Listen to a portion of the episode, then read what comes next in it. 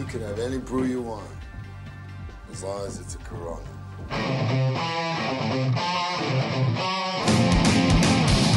Get fired up for another episode of Real Deal No Sex Appeal, A constant barrage of eye-opening conspiracies and ad-libbed innuendo. featuring Chris Field, On the streets, he's known as a jackass. Parker Clare, Yes, there's no two ways about it. He's super white. And Alex Sinar. No one knows what it means, but it's provocative. Also featuring the talents of Bigfoot as your producer. Uh. Now, let's join the boys for their latest episode.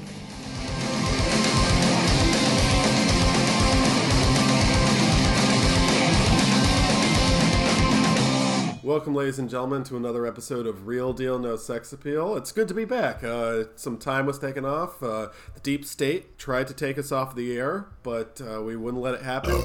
And uh, now we've got nothing better to do than shitpost with our voices. Uh, Yeah, tune both- in for our now tri-weekly episodes. Uh, it's called Freedom of Speech. So that should just be the podcast description on uh, on SoundCloud or something. Uh, anyway, we watched Bloodshot. Uh, I kind of want to do the thing and just make it like Parker. Thank you so much for recommending it, even though it was Alex's idea. But Alex, we got to bow down, and uh, you went back in time and found a movie from 2003 that was somehow released in theaters last week, and it is perfect for our oeuvre. Just a little uh, peek behind the curtain here. They told me I wasn't allowed to come back until I came up with something real, real good for an episode. So I spent a month and a half thinking, and here we are, boys. Well, In the face of a global pandemic, theaters nationwide shutting down, you walked up with your AMC account and said, "Sir, one please." That is correct. You are a hero. Parker, I did practice social distancing though. There were three seats between me on either side, so Nice. Parker, it was a global pandemic that would sweep the world. So- Uh, okay, Parker, I hesitate to ask, do you have any news? Nah, man. Yeah. Everything's fine. Okay. Yeah. Oh, what are you guys talking about? I just got back from the woods. You know, was every why is my store out of all the food? Oh, dude, big shout out to Jared Leto leaving his 10 day hibernation to learn that there's a global crisis going on. I think my favorite one was a response that said, go back. Shout out to the restaurant I saw on Twitter that's giving away a free roll of toilet paper with every uh, takeout order. That's that's king Hey, shit. there That's go. big pog right It's there. called capitalism. Anyway. A uh, big shout out to of all the movies delayed and all that, New Mutants, whose trailer came out in the year of our Lord 2017, being pushed back indefinitely. that movie's never that movie coming will out. never ever come out. And yet somehow Bloodshot did. Oh, man. What is New Mutants? Is that like an X-Men thing? It's gotta Yes. be right. Yeah, I, It I sure is. wouldn't know. And it was just in limbo because like they were gonna reshoot half of it, and then Disney bought Fox, and I was like, what What the fuck do we do with this thing? And then they just said fuck it, they were gonna release it, and now, oops. I feel like we talked about the New Mutants trailer at some point in one of our early episodes or something. Probably doing like fucking Kingsman 2 or something. Tune into the Wonder Woman episode for a commentary on New Mutants. Yeah. Do- Please do not turn into that. it's not good. So, anyway, um, That's the one where you guys accused me of not listening to the podcast. Y'all can go fuck yourselves. That was like episode 2. Don't worry about it. People don't forget. he took that very seriously. Uh, Joke's on you, now you're here. Watching restraint. Bloodshot. now, once again, I hesitate to ask: Do we have any jerks of the week? Oh fuck! I can't believe you've done this. buddy, buddy, buddy, buddy. I feel like I have to make up for some lost time in this segment because it has been a while. Oh boy! So Multiple this is jerks. less of a jerk of the week and more of a jerk of the month. Now bear with me here. My jerk of the month is the Field Museum in Chicago, Illinois. Now before you ask, no, I searched far and wide and could not find a single ripped copy of Van Helsing anywhere in that building. Well, we have it. It's at my house. You want it? Just let me know. You can't have it. Chris, Belongs you need to the talk to the estate. You need to get it in the museum. so, you know, typical, you know, big city museum. You're walking around, see some things that are cool. For instance, uh, somebody approached me with the following line that I know would have worked as well on Parker's did on me, which was, and I quote, "Dude, you want to go see those man-eating lions from the Val Kilmer movie?" What? which they in fact have. Fuck, what? You also, Okay, how as cheap you, are plane tickets right now? as you as you peruse the halls, you'll also see some things that are bad, such as a species of birds that I was told had flexible bones. Impossible. Oh, fact or fiction indeed. And sometimes you get baited by the worst thing of all. Because as I turn the corner to this exhibit, I see a sign up at the top that says dogs and cats and their relatives in the wild. And directly in front of me is a giant stuffed bear. Go fuck yourself. Uh, I'm glad that the Chicago Museum of History listens to our podcast. I wanted more than anything to walk up and get a nice picture of this very official looking museum showing me that bears are in fact the cats of the forest. However, according to the failing Field Museum of Chicago, Illinois, bears are actually the dogs of the forest. What? And I don't know what to do with this because I've never heard of a white woman wanting to fuck a bear. Maybe the dog knows more about us. Oh, You've been holding on to this for weeks, haven't you? Correct. I saw it. I went, "Oh, that's that's that's gonna be in an episode." But I haven't you. been on an episode since this happened on Valentine's Day. So Jesus, you I don't know, even remember. That was in the before. jerk times. of the month, buddy. They deserve it. Fuck them. Yeah. Uh, on my end, uh, big shout out to you know everyone working from home, people being quarantined, and then just me waking up to a text. Hey, can you work an extra day this week? Sick. this is how I die, folks. Buddy, Gotta you give it. me all of the extra days you don't want. I will take them. I will hoover them up like a little vacuum. I am just sitting on my vacation days. Look, after fucking inventory, I don't want to talk about it. We did inventory here all night. The next day, all the shelves got cleaned off. I'm still livid about it. It's fine. Everything's fine. Everything's fine. Spent a week prepping it. The next day, everyone just bought everything. It's fine. It's fine. Good use of time. Could have recorded last week. It's fine. Don't worry about it. Uh, yeah. Well, you know, every once in a while we do need a break. Uh, we don't have much else to do. But I'm glad that you're back. I'm glad that we're all back. I, I like doing this. Uh, but as for my jerk of the week, I suppose you guys have seen the news and everyone knows how I am. About, I guess it's about time that I address it. My jerk of the week is cheating ass Tom Brady. Thank God he's gone. Never liked the cut of that guy's jib. Finally, get a real quarterback in there to do the job. Ugh. What a loser.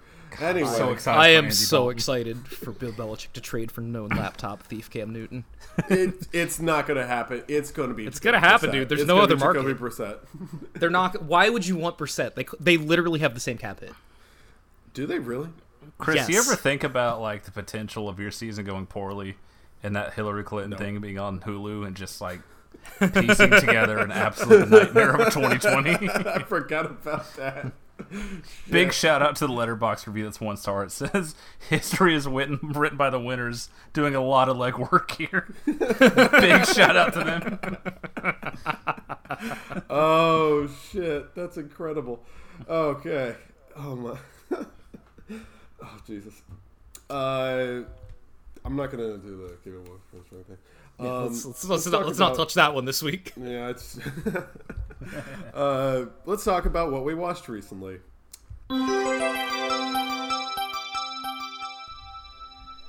Now, I don't know if I mentioned this on one of the episodes, but I'd like to mention it now specifically.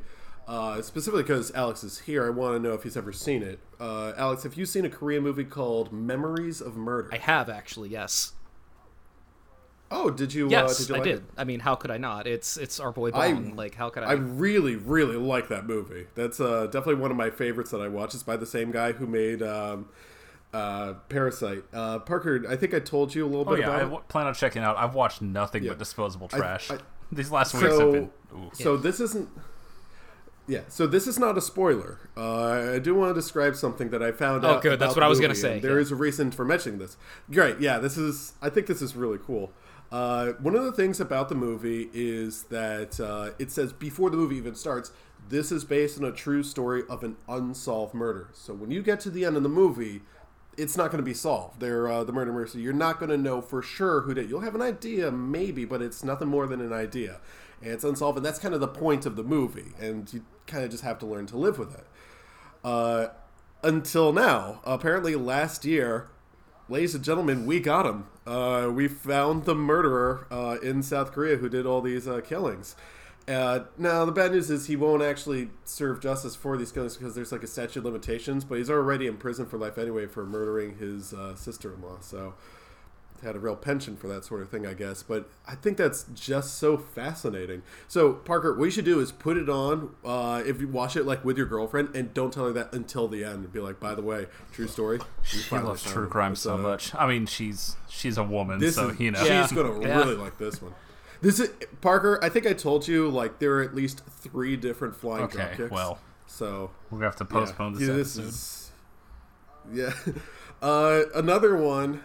I'm almost hesitant to Uh-oh. mention this because uh, no, no, don't worry. Uh, it's at work. I got a, a friend, David Bentley, and every once in a while he'll come up to my desk and say something completely fucking stupid. Like, I really feel like watching Erin Brockovich. I'll be like, Same brother. Okay, I mean, care, what? I'm trying to work.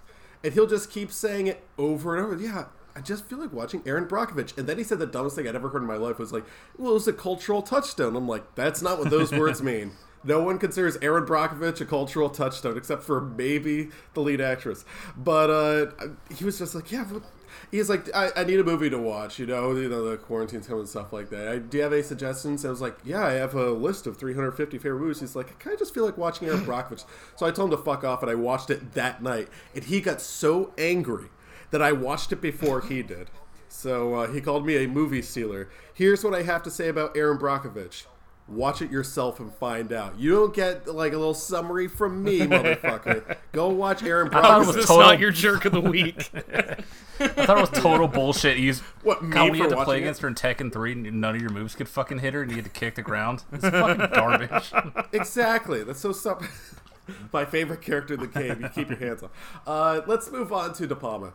Uh, now, Alex, I know you like De Correct. Palma. Uh, Which is Parker, I know you Italian like De for Palma. the Chris, palm. I know you like De Palma. we call him the Palmer. I've been drinking. Yeah. I I watched The Untouchables.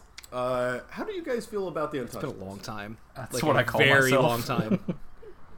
Also same. Yeah, I, in a way, it doesn't feel that De Palma-ish to me. I, I guess I think about like Blowout and uh, other stuff like that. The Untouchables, I think, is a good movie. Certainly not great. I, I gotta tell you, Kevin Costner is probably giving the best performance I've ever seen from him, and it is still really bad. uh, and he's the main What, not Draft which Day? is poor. Uh, God, I keep forgetting that you made a bunch of draft day. about fucking What a Draft fucking Day, dickhead. that trade at the end. Oh man, it's like if Uncut Gems was bad. So uh, the Untouchables is I mean, you got like De Niro's doing a pretty good job. Sean Connery's in there. Sean Connery plays a cop that's just like giving the wrong message to cops. They play him like he's a hero. I'm not saying that led to the hands up, don't shoot stuff, but he is giving messages to young wannabe cops that are really, really bad. Like, yeah, just hide stuff from your superiors and stuff. Is like, don't don't be like Sean Connery, okay? That man is giving you very, very bad ideas here. But I do like the sets. I like the the period setting and everything, and the costumes and stuff. So as far as direction goes, yeah, I think that uh, Brian De Palma did a very good job. But uh, th- there are other ones you can go with. I think Carrie, for example, is probably a better movie. But The Untouchables is pretty good. Um, this is gonna sound weird, but I, I watched the. Uh, I, I was in Best Buy the other day because I was like, I kind of feel like getting a mechanical keyboard. This is uh, day one of the quarantine. I just started touching keyboards, so uh, maybe not the greatest idea. But I did get one. It was pretty nice. I was like, might as well take a perusal through the Blu-rays. And there were a couple that caught my eye. Not all of them were interesting. And I found the Ten Commandments for like 13 bucks. I was like, oh, I have to do this. And it had the silent version, which I had never seen before. So I got the silent version bundled with that. You think, oh, the silent version of uh, the Ten Commandments, Chris is on his bullshit. Look, this movie goes places I wasn't expecting it. Like, I guess you guys have seen the Ten Commandments or probably have heard of it at some point, you know. Charlton Heston as Moses. Uh, in this one, Moses is just introduced having already done nine of the ten plagues. He's just like, look, I got one more headed your way, Buster. And it, it shows all that and he you know kills the firstborn and all the stuff and then shows parting the red sea crossing that and the tablets and everything. That is maybe 20 minutes. And then the rest of the movie is taking it takes place in the 1920s people have business suits and i'll bop you one and uh, all that which no i haven't forgotten of course. And uh, it's just so bizarre. It's very preachy at times. You don't which say. tremendously Weird. surprising. uh, but it's also it's kind of against preachiness. Uh, towards the end, it's just like, yeah, she shouldn't have done that. She's uh, not saying she got what she deserved, but like. I, I actually ended up uh, kind of liking it. it. It was certainly surprising. I will get to the four-hour version from 1956 next time because I have about as much time as you guys do. Uh, but I, I had a good time. Now the stuff I saw in theaters. Um, what was the one that I saw before Cats? I gotta get to the Cats. Oh, cats again. no, I told you. Oh, I thought this was like a different then- time. Oh no, I thought you saw it a No, uh, third I- time in theater. no, I that's not in the cards. Trust Well- me. uh, no, actually, I ended up seeing The Godfather uh, in theaters, and Alex, I think if I remember correctly, you don't really like The Godfather. I wouldn't say that I don't like it. It has problems, and I think it has problems that a lot of people who like are like, "Oh, the Godfather movies are the greatest movies of all time," like aren't really willing to talk about. But that's not just me being contrarian. Like I I saw it for the first time in a theater a couple of years ago and was like, "It's a really good movie." But you know, this whole Brando thing I could do without. Uh, I have to admit, that's more or less the way that I feel. I think this is a very, very, very well done movie, and you really get to appreciate it better in a theater. I guess I'm like, I'm just so invested in the characters. I'm like, you might as well put on part two, even though that's four hours long, because like I just like these characters. I'd like to see more of them. And you're right, Brando is somehow the worst part of the movie. uh, he's just I don't know if it's the performance. I obviously Orson Welles would have been better, but like it just seems to me like a lot of people were really building that up as like one of the greatest performances of all time, and he's he's clearly not the best in there. The best, I gotta give credit to Robert Correct. Duvall. He That is that is the correct really, take. really You good got- in you got that. Yeah, uh, Parker, you still have not seen The Godfather, right? No, I'm just a lazy little peasant. Man, Parker, I'm not saying I've literally owned them all on Blu-ray for like five years, but I look Parker, at them like, oh, Parker- four hours here. I'm gonna buddy, I'm gonna be real with you. Until I saw this, never have I ever seen The Godfather. Was always my ace in the hole, and it would get everyone but me. So like, you know, just you might want to preserve. I that gotta memory. have some in my back pocket. Yeah, yeah, yeah. yeah. Man, I happen to. Damn, that's uh, that's a shame. I happen to like it a lot. Still, No, it's, it's it's a good movie. let's I, I actually am in what I guess is the minority opinion that the first one's better than the second one. But oh, I agree. I agree. Actually. anyway, Uh, I think the first one's just a more cohesive story. Um, now, I think I saw something else in theaters. I think I took my sister out to. Oh yeah, I saw Inception with my sister in theaters. oh, and then you saw it again I the other if I day. mentioned that the podcast. I guess. Uh, turns out I still really like Inception. Uh, I really, really like the movie, and she really likes the movie too. Although this is the part uh, that I'm because I think there's no there's something new to say about Inception that hasn't been said by someone else already. The part that we were getting to is uh, we're watching the whole movie. We're just we're just into it. We're just like, yeah, this is really really good. And then it shows that Indian guy from Drag Me to Hell, and my sister and I looked at each other like with the biggest soy faces in the world, and we I think we practically yelled out that there it's the Indian guy from Drag Me to Hell. He's like our favorite part of the movie. For he is hilarious in Inception. So uh, we had a very good time. It reminds me I desperately need some new suits because everyone in there is such a snappy dresser. All right, let's get to the big red one. Let's get. I to really wish you wouldn't call it the big red So, one. That upsets me greatly. okay, so Cats. Uh, you know, I've already written a review about it. We've already talked about it. We've all seen it on the podcast. Goddamn right, I have. And uh, yeah. Anyway, they were doing a rowdy screening at uh, at the Alamo Drafthouse. One of the only screenings I think ever at that location where you get to uh, make fun of the movie. You get to sort of shout Chris, did back anybody the say it? culture. I'm like.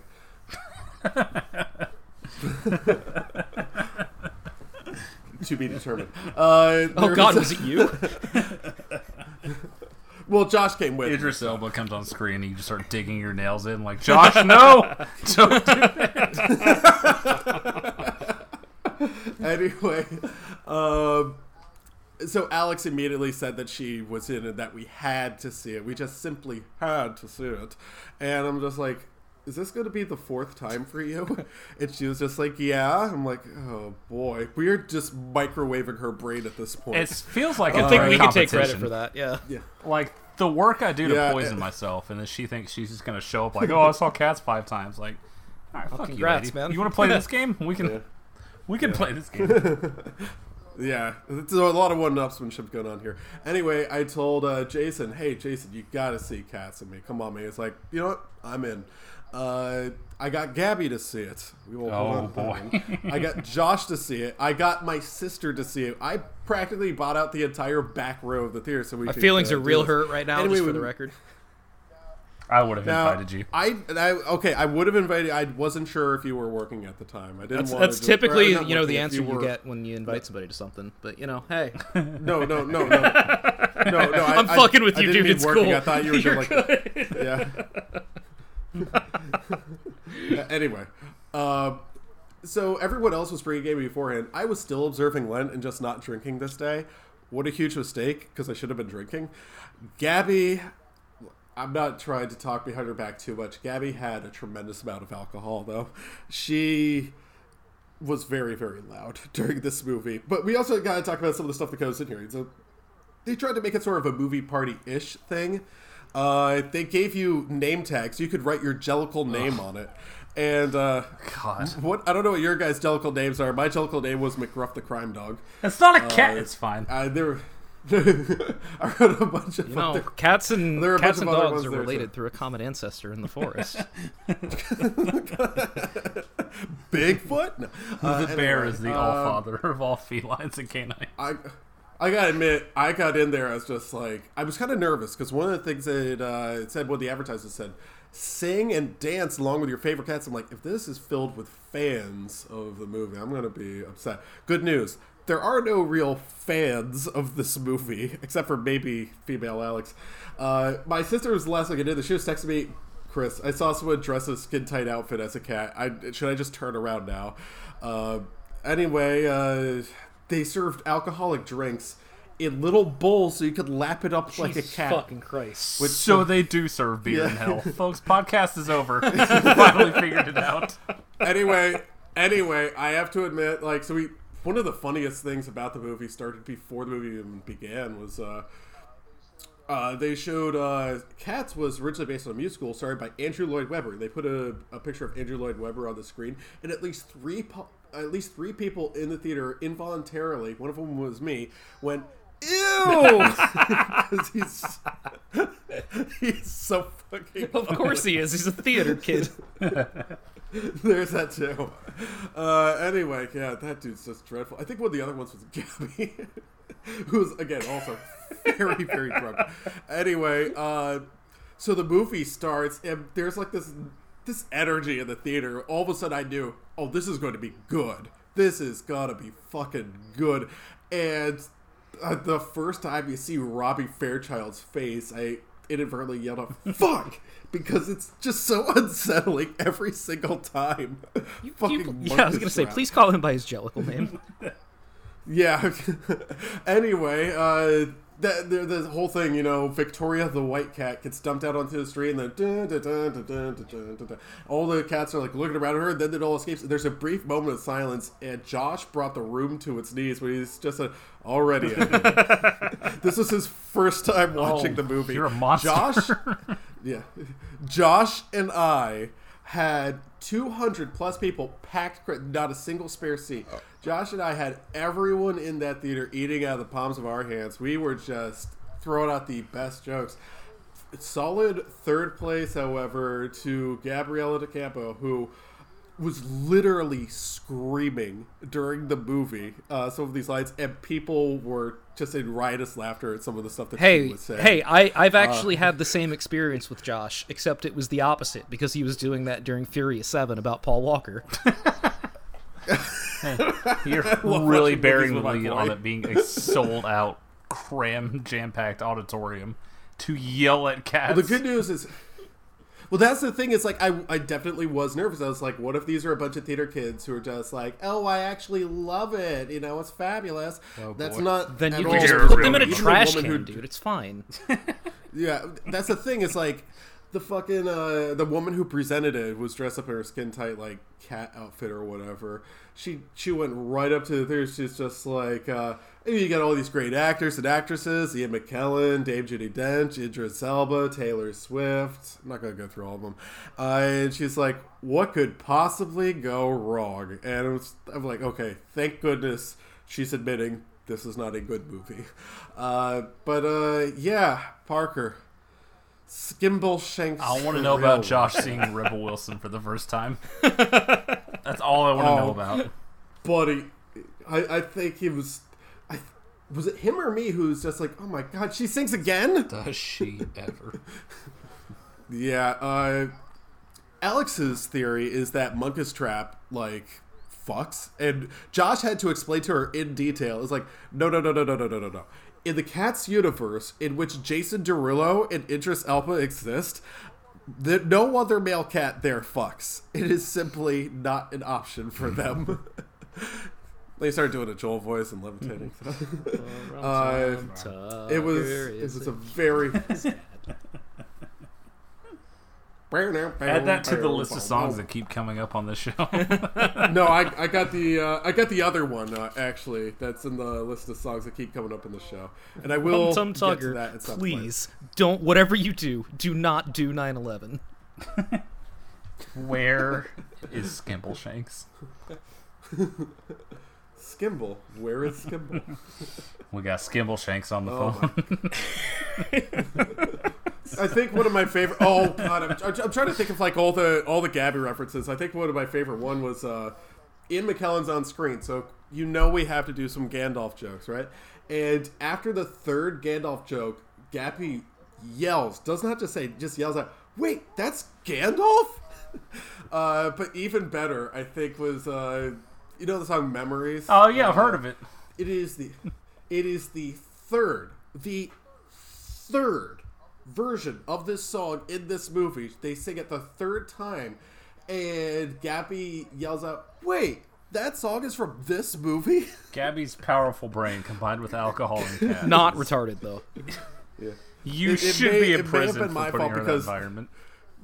Because the second time they sing "Memories," I was singing it like Tom Waits sings "Come On Up to the House." I was like, "Memories." A reference that, of The course, audio mixing we is all so get. bad. I know who Tom Waits Well, is. I know. Thank you. It's such a specific song. I well, it's because well, the other one he kind of talks like this. That one he's just. Oh like, no, I don't know of a difference. Just Uh, Tom Waits always sounds the same to me. Oh, well, anyway, uh, we had a really, really good time. Will I ever watch it again? No. Well, Uh, you You're say that. yeah. Give it a month and a half. We're all young. Plenty of years ahead. We don't have much going on here. You got nothing. Now that but now that we're in Prohibition two, you're gonna go to an underground movie theater to see cats. So I All put on right, Nickelodeon Alex. to watch the cats sing and dance. Enough. Okay, Alex, what did All you right. watch? Excited. All right, so I'm gonna start off with a movie that I believe Parker talked about a couple weeks ago. So, especially now that you know Hollywood is shut down and stuff, boy, I'm not gonna see a better movie this year than VFW, am I? Oh my god, dude, it's so good. Oh man, did you get to see it in the me. theater? Or did I did not it? see it in the theater. It is not. It was not playing anywhere near me. But fuck me, what a It good is movie. that movie is exactly really what it says it it. is and nothing else.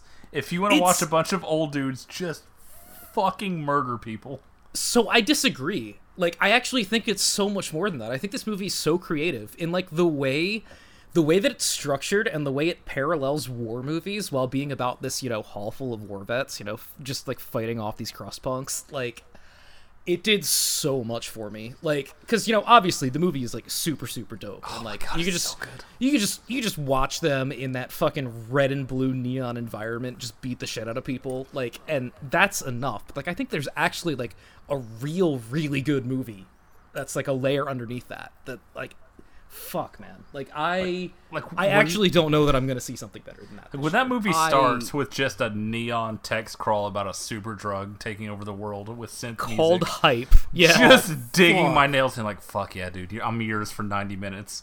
And you see they take the hype and they just start murdering each other.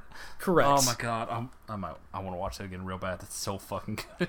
I do too, but like I want to watch it on like a nicer TV cuz like the fact that the movie is so grimy looking is part of the appeal, but also like I want that blown out in 4K. Like Oh god, the grime is so good. So the same thing with his last movie, Bliss, where it's like all filmed on shitty like 30 millimeter film. So it's all grimy, but also this beautiful blue and red light. God, I'm getting so hyped up again. Start pacing around the room thinking about it. god, it's so Dude from Cheers so just straight up fucking good. fucking murking these crust punks.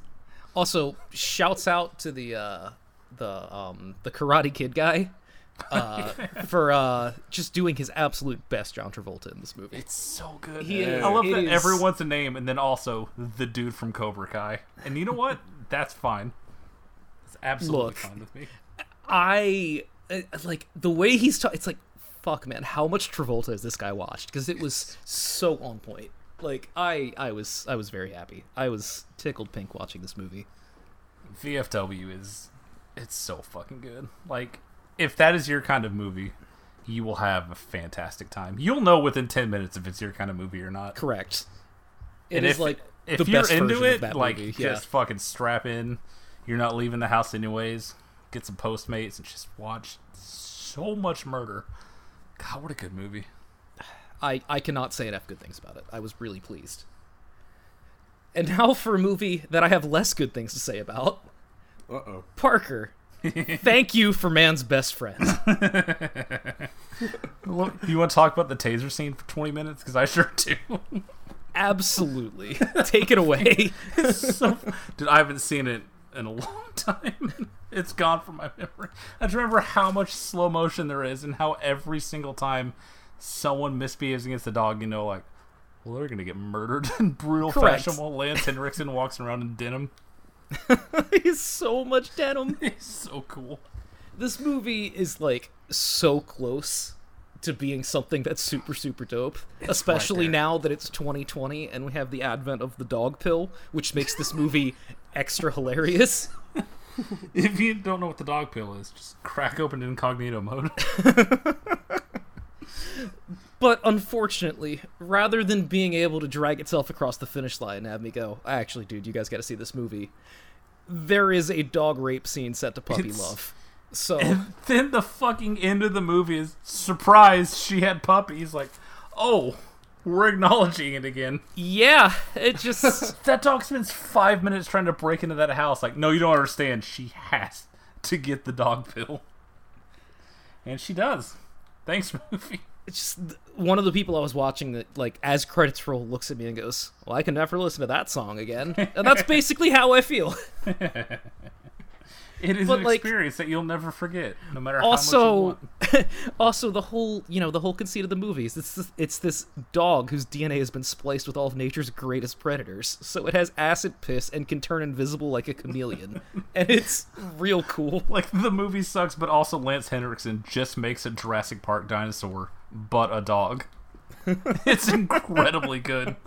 He makes a fucking basset hound xenomorph that just murders people for like an hour.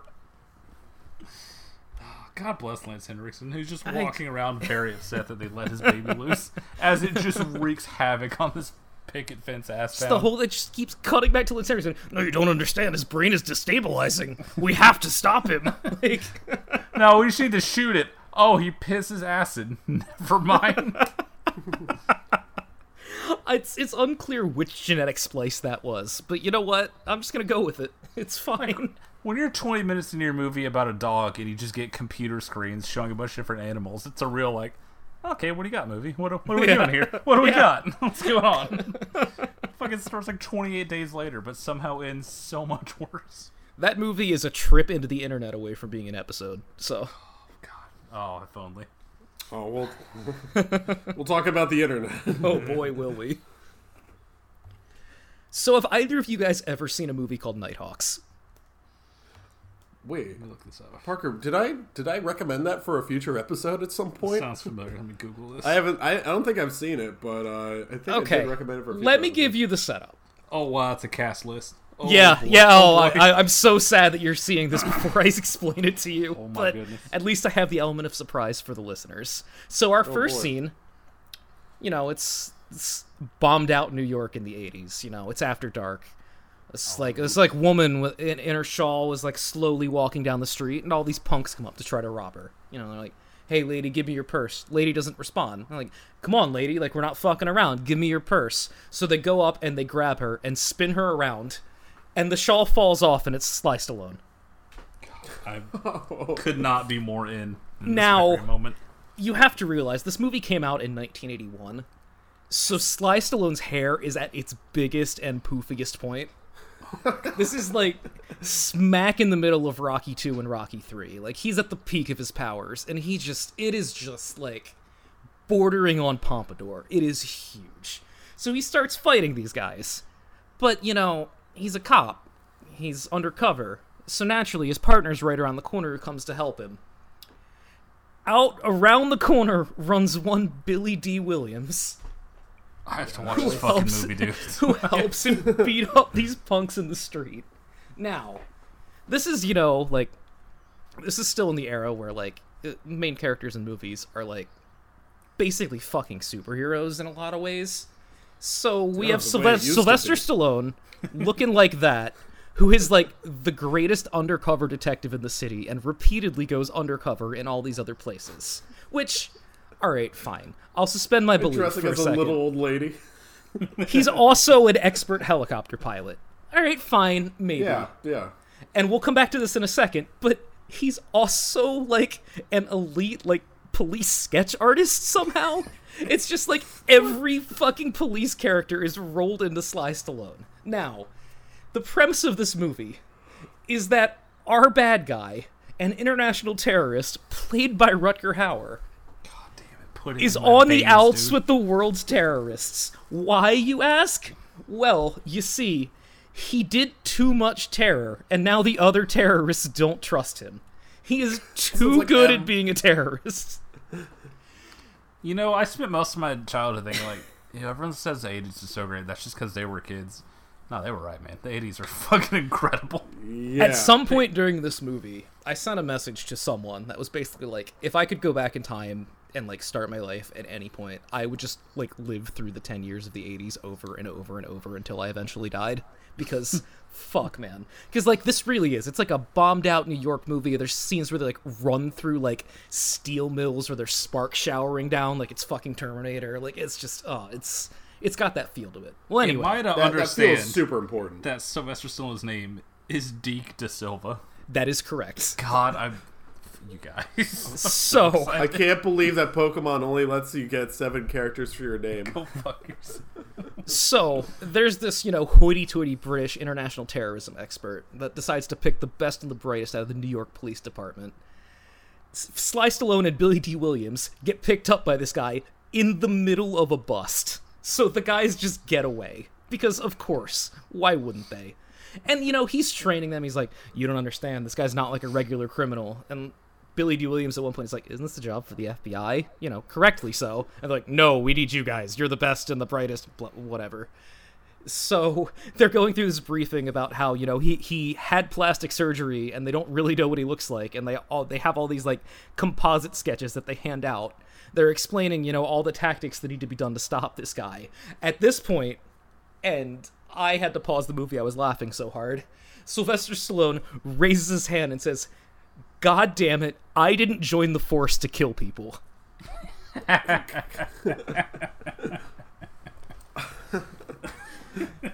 The 80s fucking rules. it's fucking amazing. His fatal flaw as a police officer in this movie is that he doesn't want to do murders.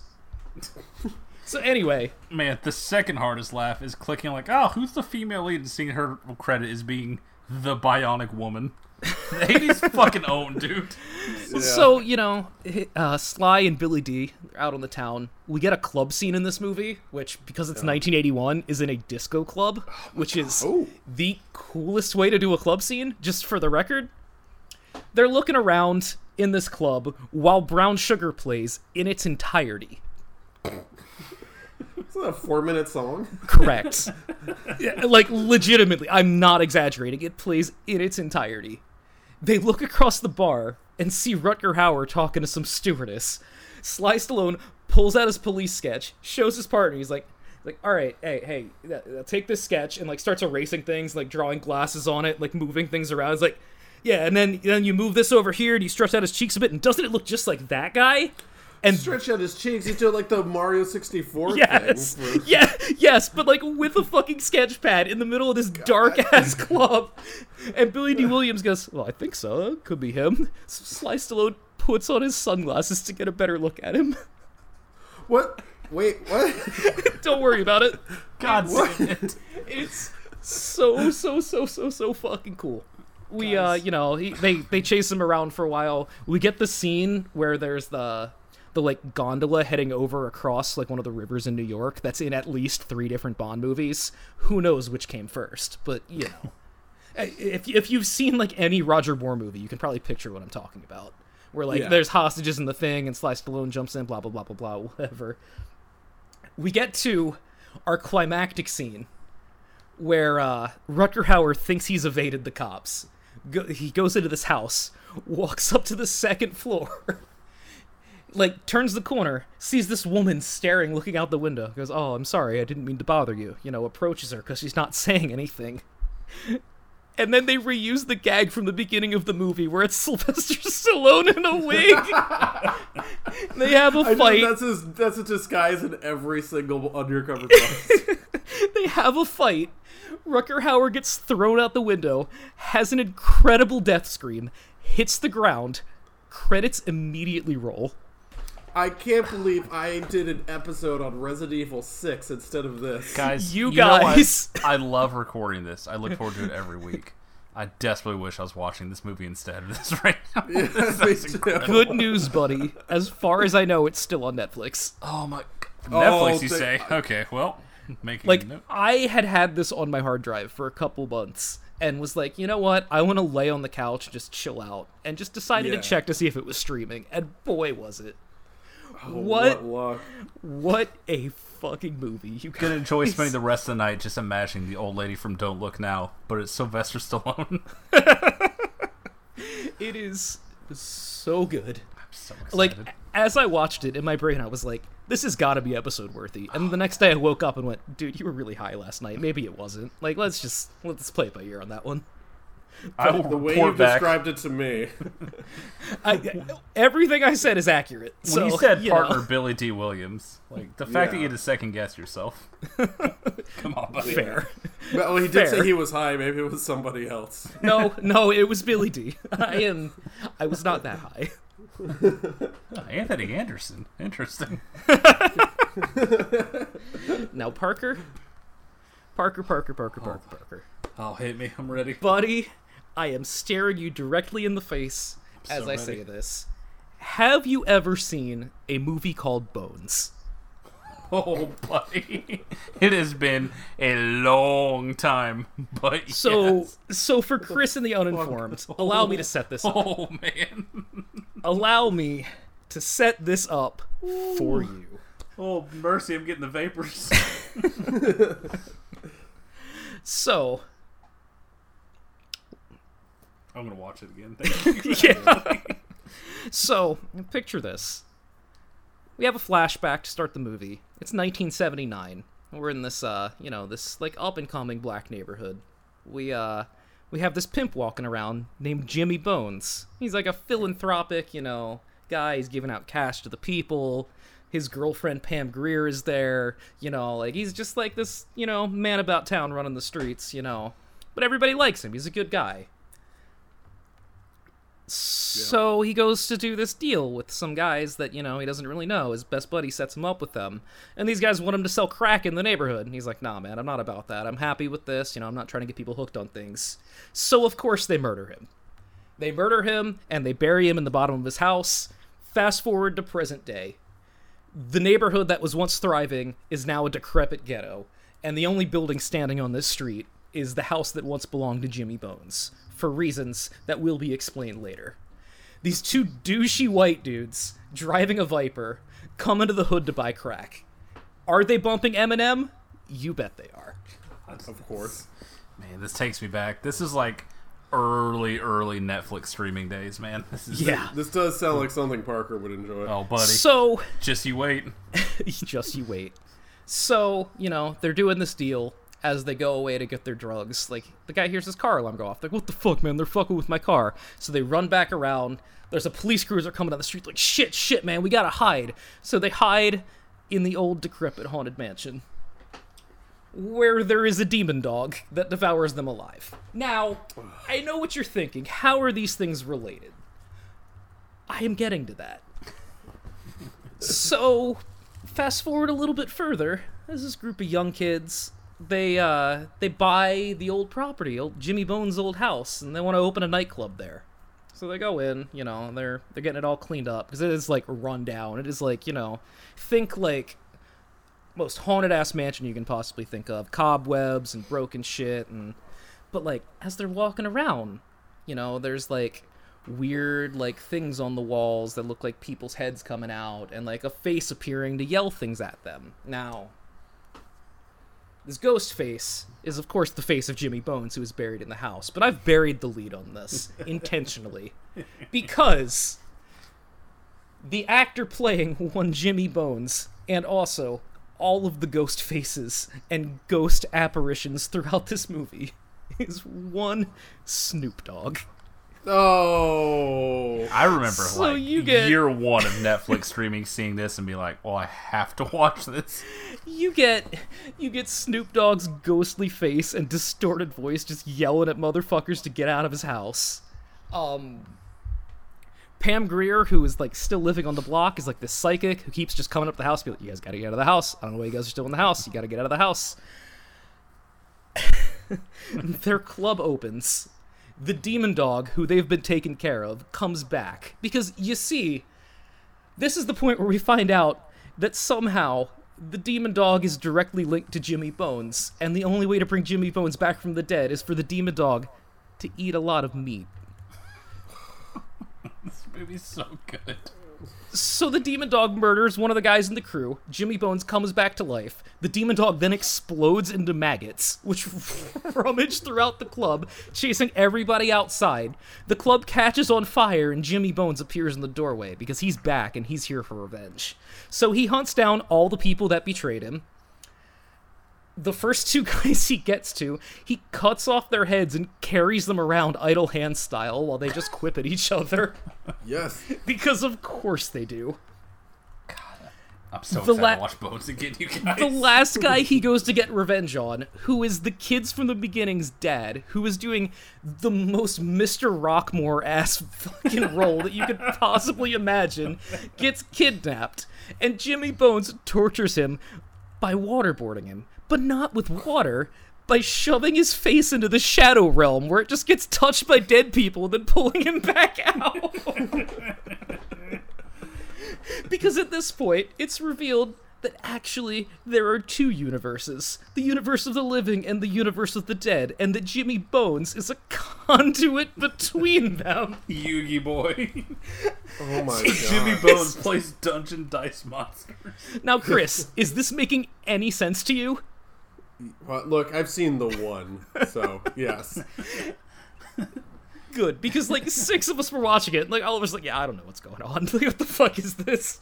Eventually, our lead and his girlfriend, who is Jimmy Bones' long lost daughter, are just running around the Shadow Realm version of this house trying to get out.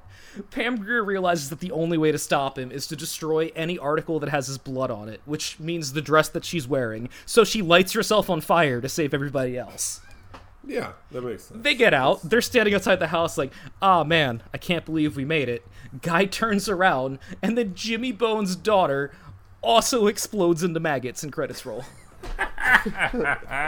it is one of the most dumb, incomprehensible things that I've ever seen from, by the way, the esteemed director of Surviving the Game. I was just about to mention. Oh, hey. Friend of the show, Surviving the Game, and also Tales from the Crypt Demon Knight. Two certified real deal bangers. I'm, I'm Dude. a thousand percent Like- watching Bones this week. I had no doubt that you had seen this before, but also like, man, Like, God, that is old school. Like when Party Watch is just a fucking nightmare of C tier movies you never heard of. I Oh, don't know how we didn't watch this together back then. But I, w- I would bet a thousand dollars we stopped on it like forty times and went, ah, and then someone said no. yeah, that's ah. that's that sounds like us. but at least we watch Kangaroo Jack and the Gay Ben Breakfast of Terror. Five in the morning. Now I have one more movie to talk about with you guys. Did Chris- you watch Nibbler? Chris, no, next week. I've hmm. next week. It's it's it's it's coming. I'm not avoiding it. I just there were things that I needed to watch, such as this I'm about to talk about. I have now, to admit, Chris, most of the movies you listed there is not worth watching. now, Chris, buddy, I'm gonna say something that you're not gonna believe coming from me. Uh oh. We need more Boston movies. Uh, well, I've been trying to convince you guys. So our boy Marky Mark had a movie drop on the Netflix Oh, this week. Fuck, I forgot. Shit. A little movie called Spencer Confidential. His God damn. latest collaboration with Peter Berg. Oh, thank you. Yes. you. When that trailer auto played and it's just him sitting down talking to Post Malone in prison, I I knew I had to text you immediately. That is the first scene of the movie. oh fuck yes. Naturally. where Post Malone and his Aryan Brotherhood boys shank Marky Mark on his way out of prison. God, should have fucking watched this. I really biffed it. You see, Marky Mark is an ex-cop that uh went to jail for beating the shit out of one of his supervisors or superiors or fucking whatever. He gets out, but you know, he's just he's an agent for good. Everybody in prison's like, you gotta leave, man. You gotta leave, you know. And he's like, all right, I'm gonna leave. I'm gonna go drive trucks in Arizona. It's fine. I'm out now. Like, I don't want anything to do with this. I'm done. But then he sees something on the news about, you know, one of his old partners who died under mysterious circumstances, and he's just gotta investigate because he can't help himself. Now, I'm not gonna ruin too much of this movie because this is new and this is fresh, and you guys are gonna watch it, but there are some things I need to tell you about. Such as Chris, you're an expert on Dad Rock, right? Yes. You've heard it all. How long would you say is Boston's foreplay long time? Oh, that's a, at least seven minutes, right? I hope you're ready to hear all seven minutes of it at the beginning of this uh, movie. Oh boy, it was made for me. But that is that's not all the dad rock we have. Chris, what if I told you there's a fight scene in this movie choreographed to Sweet Caroline? Oh, never mind. Now, I- now I'm out. That look, I believe you, but also that cannot be real. That that is the worst thing about Boston. Second worst is racism. So uh, yeah, It's wow, sweet girl. it, it is aggressively Boston. It is so Boston. Ba, ba, And this is this is a movie where Mark Wahlberg gets the absolute shit kicked out of him for two hours. okay, all right, we're talking. It is, you know, it is a Peter Berg movie, so you know, ba. Oh. it's it's gonna be, if nothing else, at least watchable.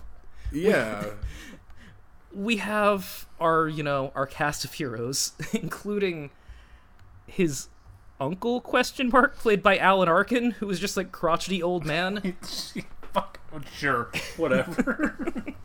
and also the dude who played the dad in us is like his like you know big beefy sidekick because alan arkin is renting mark Wahlberg's old room to him. And so they're just roommates and that's why they're friends? I don't know. It don't worry about it. It's not important. What is important is that at one point in this movie mark Wahlberg drives a semi truck through a bunch of suvs destroying them all. You know no cgi just fucking rams right through them Fuck yeah. this sounds really good. It's it's super dope. We get you know the bad guys get their comeuppance. We get the scene afterwards where our boys are in the hospital, you know, nursing their wounds. As like the fade comes up in the hospital, you hear the first bars of "Sweet Emotion" start playing. Oh, God. Because of course you do. So Yeah. next week's episode, or what are we doing here? We're doing Nighthawks. He gets Okay, out fair. like like he gets out of the hospital, you know, and he's got this on again off again thing with this crazy Boston lady as they just like yell and scream at how much they hate each other, and then they fuck. Like that's like their whole dynamic. And the word lobster with an AH appears in giant block letters on the screen. Fuck. God, I love Peter Berg so much, dude. He's so Making fun of my culture here. correct. you guys. there is unfortunately no Dropkick Murphys in this movie, but Oh, then it's not really a Boston movie. Oh, well, if if that's the standard, buddy, It is the standard. what I'm saying, blo- flogging Molly songs isn't this good enough? what I'm saying is that Boston movies are actually good. And y'all should watch them. If you're if you've enjoyed any of the other like Mark Wahlberg, Peter Berg trash, like you will enjoy every second of this. It was the kind of movie where like m- similar to what we're gonna say with Bloodshot. Like the movie's like an hour forty five, and like you look at it and go, "There's no fucking way this movie should be that long."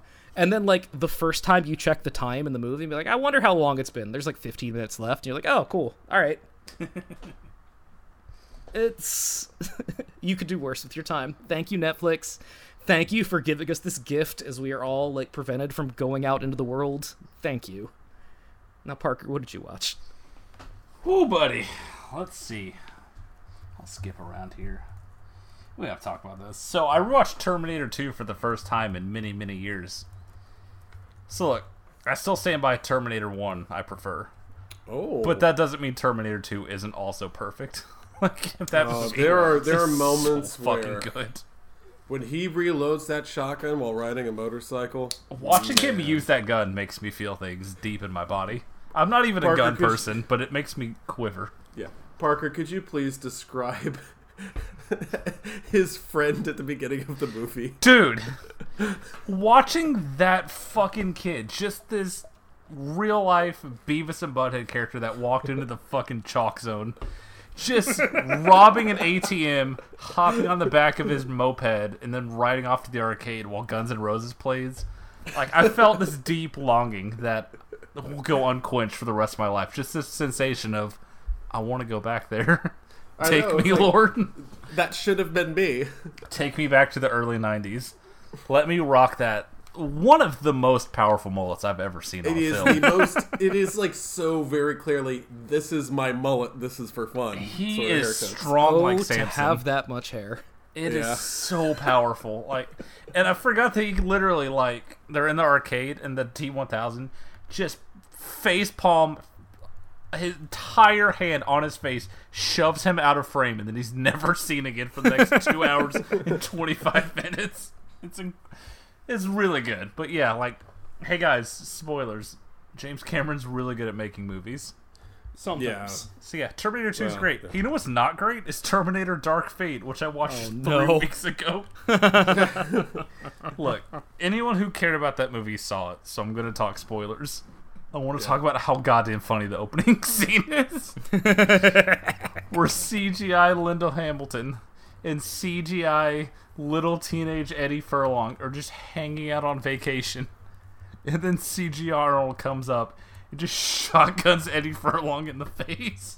That's how the fucking movie starts. He just fucking double taps this child and is like, alright, guys, now back to present day. And you're just supposed to be okay with that. They literally said, no, the sequels don't matter, just to murder that child. It's Worth it. look like the movie's whatever. Like I had rock bottom expectations. It's fine. Me and a friend we were drinking, watching it. It was fine. Like no sequels. Every single sequel after two is just Terminator Two, but worse, just to varying degrees. So like, it's whatever. Like there's worse ways to waste your time. But if you have no interest, eh, don't bother. There's nothing that's going to be like say. It's not going to say anything new. It is a movie that we watched because it was at Redbox and neither of us had seen it. Let me talk Who to you. died to give you that movie? You know, Chris, there's an epidemic that some might say you could be oh, linked.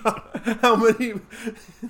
you got like one of those like you go to a vending machine, you get unlimited diet cokes or whatever. It's Just me renting Dark Fate and eating Little Caesars as like some scientist in China drops a vial, and then all Look, the, the the meme of like the the dominoes going up with the last domino being coronavirus, like the first one changing. I don't think I've laughed harder at any of those than the one that's uh, Papa John admits that he didn't eat the 40 pizzas in 30 days. we are truly living in the day of reckoning. God bless him. Oh my god, I forgot to watch this. So, uh, Chris, remember I told you that uh, Pokemon Mewtwo Strikes Back Evolution went straight to Netflix. Oh You boy. a retelling of Pokemon the first movie. Hey Chris, uh, remember how you felt about the Lion King? How it was just the same movie but an ugly CGI. Yeah.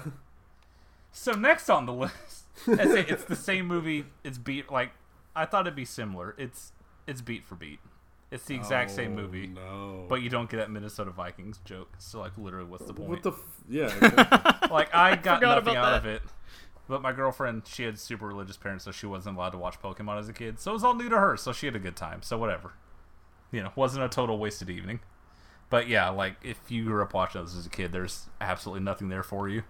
All of the humans have deader eyes than usual. And it's just ugly ass CGI. It's it doesn't need to exist, but that's fine.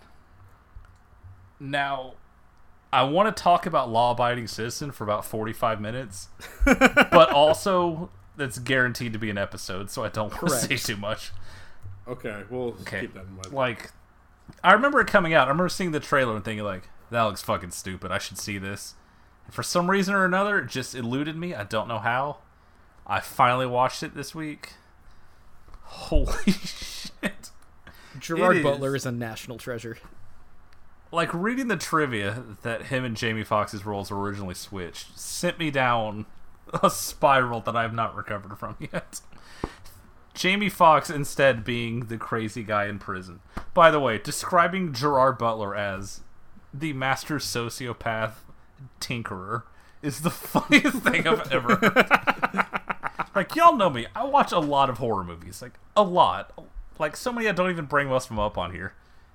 Alex, that scene in the prison where he stabbed Yeah. that dude is bloodier than anything I've watched in the last like two months. It is so fucking grotesquely violent.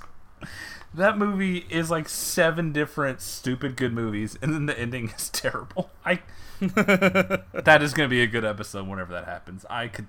I want to. So which of us is gonna watch Inside Man instead? Man, Cut that, cut that. They can't know about this gimmick. It's a good call. Yeah, uh, copyright us. Okay, so yeah, well that on a later date that will be a three-hour episode. oh boy.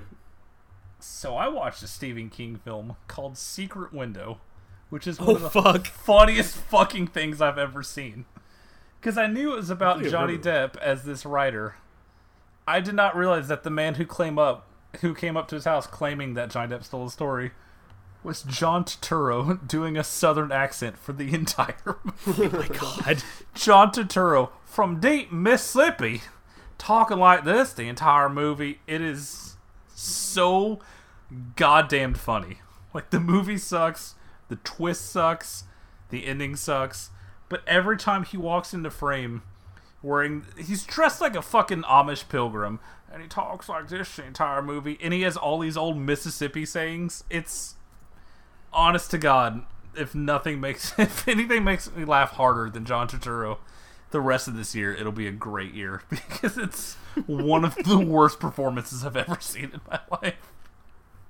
Seeing like this man that was just like spawned out of Brooklyn try and affect this southern accent and, and these old timey pearls of wisdom to Johnny Depp with a blonde dyed bowl cut and cool guy glasses. It is It's cool guy. it is an immaculate 90 minutes. I love so much that movie came out in what like 03, 04? Yeah, and it is I I can still vividly see Johnny Depp's face in the trailers and that because of that fucking stupid look he had. you can just tell there's like, "Hey, uh, Johnny, want to cut your hair?" Oh, he said no. All right, well, I roll. He's just it is the shittiest 2004 dyed blonde streaks guy.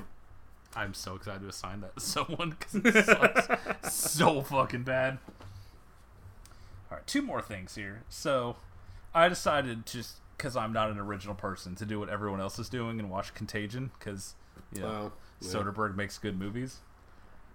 That was a fucking nightmare of a movie. I was like, Yeah. hey, that's what everyone else is doing. Let me put this on. In like 45 minutes in, I'm like, oh fuck, this stuff's gonna happen. We're all gonna fucking die, dude. We're all gonna fucking die, and it's gonna go just like this, like near panic attack levels. Thanks, thanks you, thank you, great director, for just making this dry clinical nightmare just the most matter of fact like and uh yeah it's probably how like a million people are gonna die fuck you i really wish he made more movies i truly do He put out like two or three last year. It's not Like, enough. what do you want from the man? He'll just he'll just like disappear. Go like I'm gonna retire, and then he'll just disappear. And then he'll go, "Hey, I made this weird movie that eight people saw." Did you watch the Knick? I, I always wanted to. I never got to. You now now that we all have infinite time, you should watch the Knick. I don't have infinite time yet. Uh, Give it You're time. going to. I know. I can't wait. Look, Steven Soderbergh and Clive Owen. Skip. You know I'm passionate about Clive Owen and the what could have been career. Clive Owen as a drug addict in the 1890s is very powerful shit. Big shout out to Gwyneth Paltrow being like top billed, and then five minutes in going like, "Oh shit, okay, all right, movie, what are we doing here?" in the last one, guys, Leprechaun sucks so fucking. bad. it's like every year around this time, I get a little nostalgic because like thinking about movies like Leprechaun is like the most glaring one, but like it just reminds me of just being a fat little Pepe, just in like early mid 2000s on summer break just like flipping through. And this is the shit that's on like the sci-fi channel in the middle of the day because it's like there's no blood in it. You just like take out a couple of f-bombs throw some commercials in and they can just run it at 2 in the afternoon and no one's gonna be upset. So like it takes me back to this like happier time when i didn't have to work or be an adult. And then every time i put it on by like 20 minutes i'm like oh fuck man this is a mistake.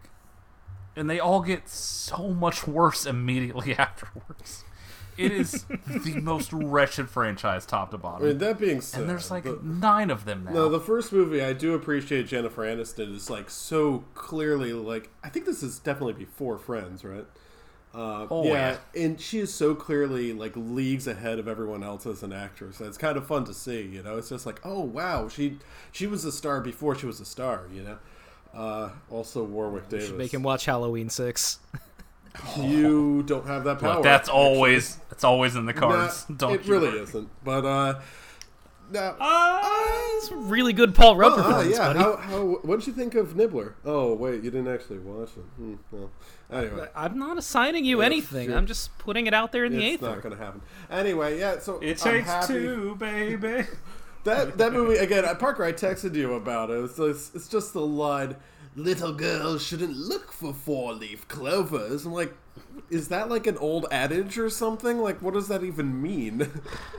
There was Nobody definitely a knows what it means, but it's provocative. where I was like, "Well, this is almost over." I paused it and just let out just this, ugh, just upset noise. Like, "Fuck, man, how is there still a whole act of this movie?" left? Ha- Why is he shining all these fucking shoes? I think it's like a racist thing. It's every year I'll, fu- I'll fucking do it again next year and 20 minutes in I'll be like man this fucking sucks. Why'd I do this? Like Rich like we'll watch like a couple of them because the version we have like it has Leprechaun 1 and 2 on the same disc. Like oh sick. I don't have to get up. We'll just watch them both. At the end of one it was like Oh, hey let's do anything else. I'm gonna go walk this trash down. I'll be back. Like just ruined my fucking night. Just the worst. Like top to bottom like Hellraiser's got like two good movies, and that turns into an absolute goddamn nightmare of a series. Leprechaun from the beginning, just look. If you like it, that's cool. But also, go fuck yourself. fuck, man, go fuck yourself. I've never been less surprised than to read that it was supposed to be like a Goosebumps four kids thing, and they're like, "Hey, we should put some blood in this," cause boy, it's like eighty-five minutes of a shitty kids horror movie, and then like. What if you just pogo stick that guy Oh, to death? I don't know. Jesus, Fuck it. What if he just chased this guy in the woods for like eight minutes? Man, that movie sucks. Let's talk about a movie that doesn't suck and is actually very good. Extremely good. Okay. Uh, Two to two to one, yeah, baby. let's uh, officially. I, let's talk about Bloodshot. So uh, Parker, you actually recommended this. Alex didn't because Yeah, it's a fucking right. comic book movie. Right off the bat, Parker. Wait a second, I don't want credit for this Par- anymore. Parker, have you Parker, have you read the little picture book for babies that this is based on? I hadn't even heard of it. like Okay, I don't know went what the fuck I- a if you go Valiant the Comics is. Trivia. Apparently, the comic book that this is based on is super popular. Oh, Which- word. Take your I word for wouldn't it. know. I've I don't talk to any people that read comics. neither. So. Chris, anyone can add trivia. Yeah, yeah. I hate to break it to you. so right off the bat, uh, this starts with um, our good friend Vin Diesel is, um, I guess, a marine the show. in the Middle East, and he has to Oh my reach god, a this doorway. movie would be so much better with John Cena. I have to, I have to tell you, not wrong. this right off the bat kind of feels like a Lance Henriksen direct-to-DVD movie, which means I'm in, but like still. Uh, anyway, he kills the bad guy terrorist uh, by using his super smarts. And then we cut to, I guess it's Italy, and it's like one of those pictures of Italy. It's like, oh, all those buildings are probably going to wash away into the sea if it crumbles just a little bit. So uh, careful there, guys. And he makes love to a beautiful woman. well, if Italy's known for one thing, it's their infrastructure. Right. so. Yeah. So uh, anyway, he makes love to a beautiful woman. Then he wakes up and she's kidnapped. And uh, oh wait, actually I skipped something. So I think it's when he gets he gets back before the Italy scene. He gets back from killing the bad guys, and he meets up with all his little marine buddies who never come back. And he comes up to them. He's like, "No mission too difficult. No mission too great." And everyone salutes and says, "Duty first. And then there's an awkward silence, and they- they don't know what to say, and he just walks away. anyway, so he made. This movie having the nerve to start out the cold open. That's just, hey, y'all ever play Call of Duty? There's that, yeah. So, so cool. Yeah. What a what a Yeah. movie. Anyway, so he wakes up, his girlfriend's gone, and uh, he gets uh, knocked out by one of the terrorists, and he is tied to a chair. Parker, we have we have heard many songs on this podcast. Many songs have gone in and out of our brains, and they've sort of stuck with us. I would certainly say. Um, uh, bodies uh, has certainly been one of them. I would say that the uh, whatever that ooh wah sound is from uh, Down with the sickness, Down with the. Sickness, thank you. Come on. Uh, Soul Bossa Nova from Austin Powers, of course. Uh, Shipping up to Shipping Boston. up to Boston in general. Uh, End of Heartache from the Resident Evil movies. Uh, That's it. Those are the no, songs. no, no. no. We got more. Ballroom Blitz. Forgot Dragula. Ballroom Blitz has certainly been on We can't do Ballroom Blitz again. That almost killed me. Yeah. Dragula, either version, remix or regular. Zydrate Anatomy, of course. Fuck no. Last resort. Skimbleshanks the Railway Cat. Uh, Oh, but of course. Where is he though? yeah, where is Skimble? And uh, I gotta tell you, add one more to the list. Psycho Killer by the Talking Heads starts playing as the evil bad guy terrorist who's trying to make it very clear. This is called a little thing called subtext. Uh, Alex, I don't know if you know what this is. Uh, he's sort of like or news me. allegory as well and symbolism. He's dancing to a song called Psycho Killer to sort of give off the portrayal that he is a psychotic killer. Okay. Well, let's talk about how he's dancing Oh, because it that- is in sandals with socks in a meat locker. So this is in fact a shoe. Dude, remember when fucking Sam Squid got stuck in uh, the ice freezer or whatever, and they had to unfreeze him, and he's going, and they're like, sand, surf, and Twister's like, tractor? Studio. Thank you.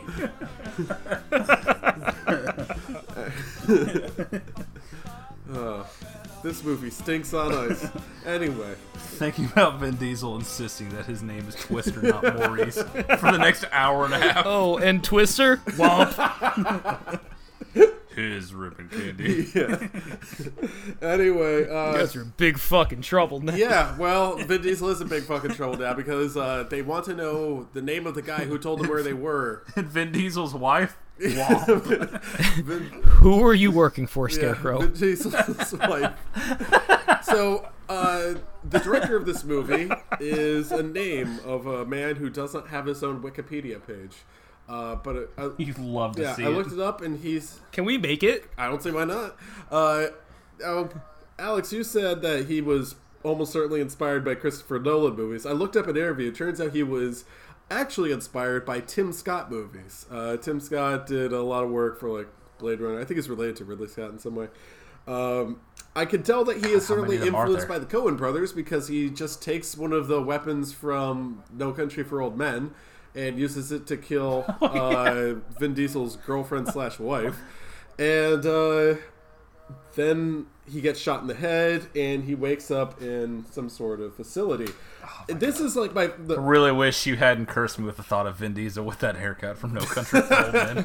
It's really fucking with me. now. I don't You, care you for may it. notice it's like Can you just imagine imagining Vin Diesel in the call it scene is yeah, incredible. that, call it.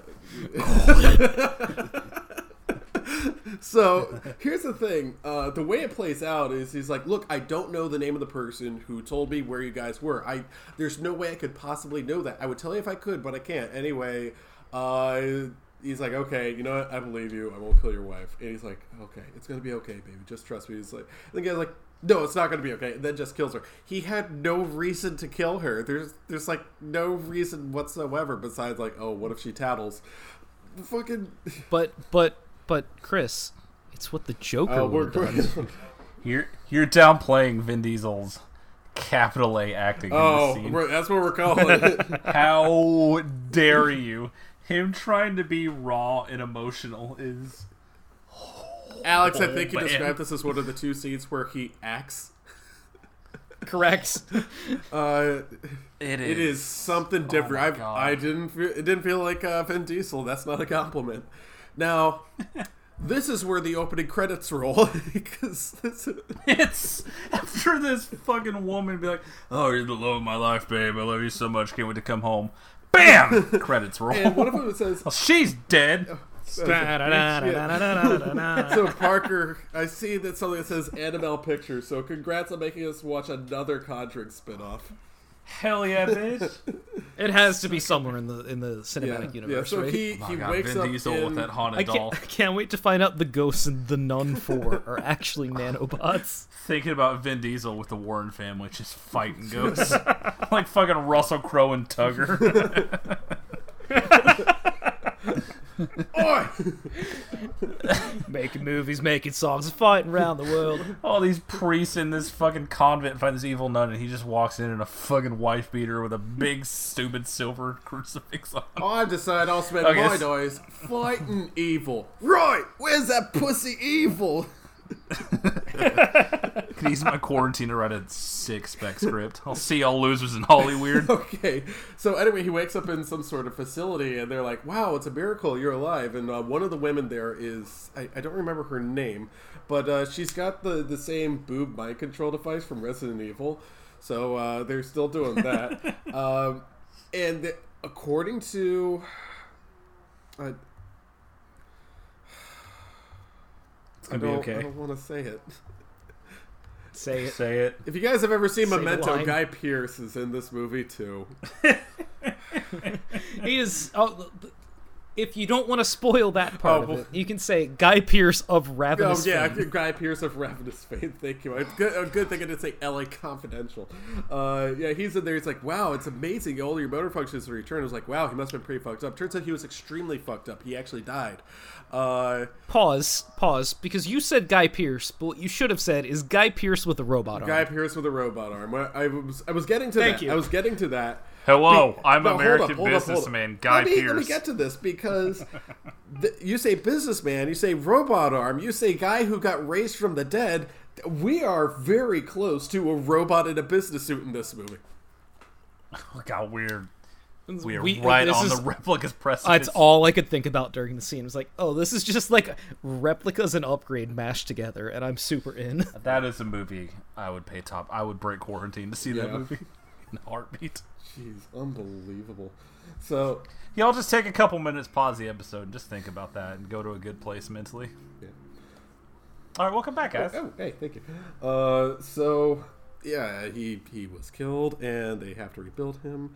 And uh, turns out now he doesn't have his blood anymore. Now he has nanites. Correct. They do this zoom in on his blood to show me little itty bitty. Like it's Blood so hands. fucking cool, Yeah, dude. unbelievable. I am just a piggy wallowing in his 2003 action movie. It It's looks mud. like B Real from The Matrix Reloaded. Yeah. It's so good. I cannot wait. I'm gonna release a Y2K cut of this movie, and it's the exact same movie. It just has Deftones on the soundtrack. I hope y'all look out for it soon. It's gonna be fucking sick. Yeah, it it looks so 2003 too. That's what gets me. It's so so good. It. I don't know how this movie escaped whatever fucking vault it. Like maybe after Disney bought Fox, they were just like throwing shit out. They're like, hey, it's like forty percent of a movie here. Anyone want this? Oh, Because I don't know where this escaped from. Like, I did. I need to look. I'm gonna find out when I brought this movie up because it had to be a year and a half ago, and I never heard a word about it since.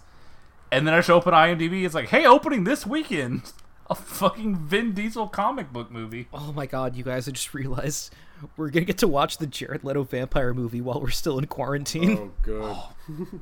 Y'all, things are looking good. Okay, so turns out this movie was in fact sponsored by the Wounded Warrior Project because they go into the other parts of the facility and they have some guy who uh, who lost his legs, who I'm just going to call Blade Runner, and uh, some guy who lost his sight and now sees through his tits. Hey, Chris, just so you know, I brought up the one time I mentioned this movie in a news segment was on episode 36, Enemies Closer. Oh my! Almost a hundred episodes ago, I mentioned this movie might exist, and then it just fucking appeared in theaters, and now all theaters are closed. I love content, you guys. Incredible. Content machine goes.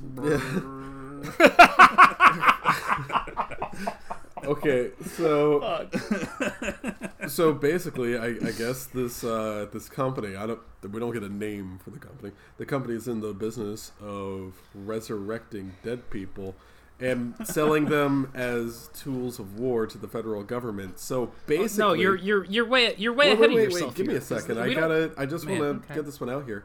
Basically, this company is what Umbrella wishes it could do. no shit, right? Like this movie, just like he his wife dies. They're like, all right, kill this motherfucker, shoot him in the head. Credits roll, and then he's just has nanite blood, and he's in the top of this like hundred story future Yeah, building. And it's like, it's hey, worth noting fuck you, that, figure like, it out, man. While we're exploring this, we're like what eleven minutes into the movie. Oh, if we are so early in the movie. we get you know he meets the crew uh you know we, we we left out one member of the crew who is the girl that has robot fish gills because that, that's a superpower i guess. Uh The We- we get popcorn the- has barely started stopped dancing on screen, and we've already seen his whole backstory, and also he has robot blood now. we get the scene where you know he realizes he has super strength by punching a bunch of pillars. 'Cause, you know that's what i would do if i had like nanites that reconstructed my fingers him waking up in the middle of the night just to lift weights and be like, wow, I'm actually really strong Oh now. yeah, that was really Yeah. good. And then he goes to the pool to muse, and then we get. he and he enca- yeah he encounters We- fish girl we, find out that for some reason she has the I, rocks want to talk about like his encounter with her, where she's just doing underwater Tae Bo. That I mean, scene goes you? on for at least five minutes. It is so like this movie dumb. that everything breezes by. There doesn't feel like there's a lot of wasted time. You're just going, going, going. Everything just stops. Be like, okay, y'all check out this hot So- broad. Y'all like that, right? All my boys in the audience, you like that, right? Give me a hell yeah. like a really hell yeah, but, brother like, anyway, so he's. I, I like stopped and I just stared at the Skype icon when he did that. my man laughing because you know. anyway, uh, Vin Diesel has a flashback to that interrogation scene, and he's just like, "I know the man who killed my wife," and so. Oh no, you missed the most important part. Why does he have the Oh, flashback, because buddy? they play Psycho Killer because the they radio. play Psycho Killer a second time. Why would she queue up Psycho Killer at four in the morning in her fucking fish tank? I tank? don't know. It's 4 a.m. right now. Ah, yes, come do shots with me while we listen to the Talking Heads. I love that like he gets starts getting the flashbacks and piecing his life together at minute eighteen. Yeah, We're wasting no time. In your head, you're like, well, the, clearly the something's pacing of What this movie is so strange. Is this an episode of a TV show? How are we already at this So point? anyway, he just leaves the facility and takes a truck. He just somehow gets a truck, and they're like, "How did he get?" Done, That's true. he- We don't we don't see him hotwire the truck. we don't see him get keys. He just- just, hops in a truck and, then he's, he's, just gone. driving there, and then at some point he gets into a plane and he flies a plane. And you wonder yourself, how does he do that? And people in the movie wonder, how can he do that? he downloaded the instructions to every plane ever made off the internet into his brain. So the one movie I told you that this had in common with, I forgot to mention, The Lawnmower Man. Hey, y'all know that scene in The Matrix where they just download Kung Fu? What about planes? So he just fucking Here's another $40 million. You're fucking genius. Yeah, so his giant spinning 3D head appears, and he kills that one guy God. in. Um, Oh my god, Vin Diesel's 3D so- head. yeah. Size of a fucking IMAX. so he kill he goes into like that uh, that tunnel, right? And he drives the truck and he crashes into that convoy, and uh, he kills the guy who kills his wife. And the movie, You are leaving out the crucial part of this scene because the truck he is driving is a truck that is carrying flour, and the entire scene, for no reason other than it looks cool, is just coated in flour. oh, see, I actually missed the the scene because I went to go. don't need a better I, I had reason to that. leave to go That's- use the bathroom during the scene. buddy, the entire thing is just like neon red lights and flower on everything. it makes no sense, but also, it looks incredibly It cool. looks so I'm so oh, cool. jeez, I yeah. Him missed walking up to that car, seeing it's reinforced, throwing a dude on top of it, and then pulling the grenades in his jacket so it blows off the window is incredible. So I don't know if we made this clear to to anyone who's listening is that as a result of the nanite technology, uh, Vin Diesel is more or less invincible. He could take a bunch of shots and the nanites will repair his body because he has nanites instead of blood. And uh, he can just so he can recover. He can do all the stuff. He can download information off the internet to his brain, uh, and apparently that just works or whatever. And he's still a great shot. He's super strong, like uh, Alex said. Uh, he's a great shot with guns, and he could just take trucks or whatever. So he's basically superhuman and uh, pretty pretty powerful, pretty violent. He kills the guy who kills his wife. And the movie ends. I get up and I walk out, and the usher is just like, "I'm still going." I'm like, oh, shit. So I go back to my seat, and uh, I don't I don't know what else there is to do. He killed the guy who killed his wife. What could possibly happen next? So he ha- he walks away from the van and it explodes, and uh, uh, the swimmer girl is just like, yeah, I'm out too. And he goes back and he's recovering on the uh, on some table. And Blade Runner comes up to him and tells him how much he hates him. He's going to tell him what actually happened to him. You're actually a tool of the government. And there's like a little hint. They he puts his like his gum underneath the table. There's like a million of those gum pieces. And it was like the first little hint. There was like, ah, this is really subtle. So uh, I will pause now before we give away the twist. Uh, I would like to talk about the writers of this movie. Uh, so uh, one of them is a man named Jeff Wadlow. Uh, he is known for writing movies such as Cry Wolf, Prey, Kick Ass 2, Truth or Dare, and Fantasy Island. Friend of the show, reach out. There is also another We would love man, a have you. man named Eric Heisserer. This man was actually nominated for an Academy Award for uh, his screenplay for Arrival. He also wrote other well-known movies: A Nightmare on Elm Street, the remake, Final Des- Oh, sick, Final good one. Destination Five, the thing, the, good thing, the 2011 prequel, good Lights. Out, and Bird Box. good one. And oh, he has a movie that's oh, coming out shortly called Shadow and Bone.